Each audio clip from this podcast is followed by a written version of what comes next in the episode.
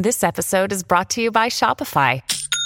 Forget the frustration of picking commerce platforms when you switch your business to Shopify, the global commerce platform that supercharges your selling wherever you sell. With Shopify, you'll harness the same intuitive features, trusted apps, and powerful analytics used by the world's leading brands. Sign up today for your $1 per month trial period at shopify.com slash tech, all lowercase. That's shopify.com slash tech.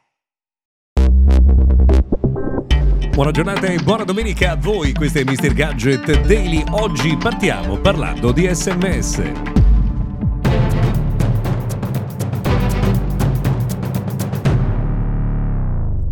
Buona giornata dunque, bentrovati a voi eh, per eh, cominciare l'appuntamento di oggi con il mondo della tecnologia. Con Mr. Gadget Daily parliamo di sms perché proprio ieri si è celebrato il trentesimo anniversario dall'invio del primo messaggio sms. Io che ho qualche anno in più degli sms, pochi ovviamente, ehm, ricordo ancora quando all'inizio questo servizio non era disponibile nel nostro paese per inviare gli sms bisognava scaricare un'applicazione che era realizzata da Cellnet, la società eh, dei telefoni inglese che oggi non esiste più, che era di proprietà di British Telecom.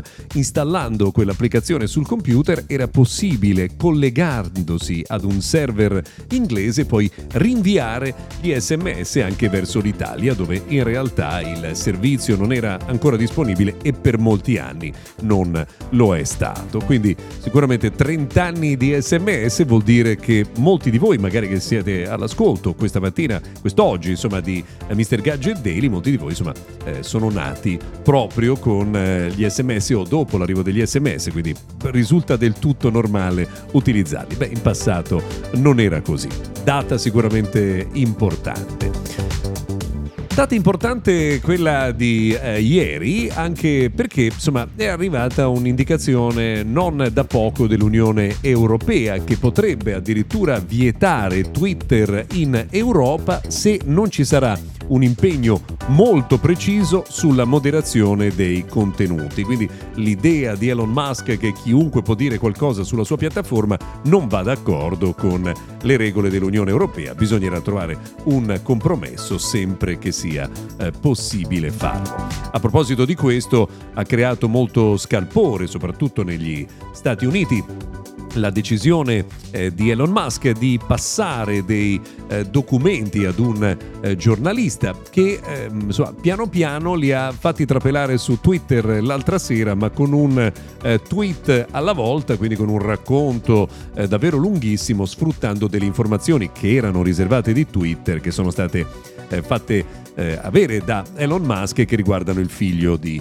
eh, Joe Biden. Insomma, siamo in un momento un po' delicato che riguarda soprattutto la gestione eh, dei eh, contenuti. Torniamo per un attimo ancora al mondo di Elon Musk perché l'FCC americana, quindi l'ente che regola le trasmissioni, ha autorizzato il lancio di altri 7500 satelliti Starlink eh, di seconda generazione. Questo dovrebbe andare a completare la grande rete globale eh, su tutto il pianeta per il funzionamento a pieno ritmo eh, di eh, Starlink. Tra l'altro mh, sapete che questi satelliti mh, si prevede che una volta finito il loro utilizzo tornino insomma, verso la Terra e brucino nell'atmosfera senza lasciare eh, rifiuti cosmici. Speriamo insomma, che tutto funzioni nel eh, migliore dei modi.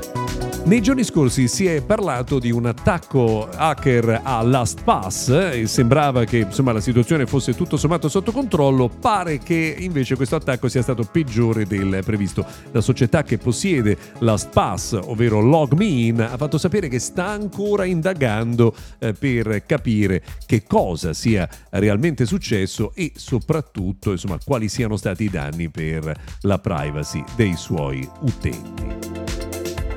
Vi do un'ultima notizia per la giornata di oggi, riguarda i ricevitori eh, TVSAT, eh, o meglio i ricevitori satellitari. TVSAT bloccherà i decoder non certificati, quindi eh, per coloro che spacchettano la scheda eh, dal ricevitore per poter vendere separatamente insomma, la scheda eh, con cui ricevere i canali eh, del digitale terrestre via satellite, beh, insomma queste schede non funzioneranno più se non dentro i ricevitori con cui sono nate. Quindi fate attenzione attenzione se dovete comprare a basso costo una di queste schede sulla rete.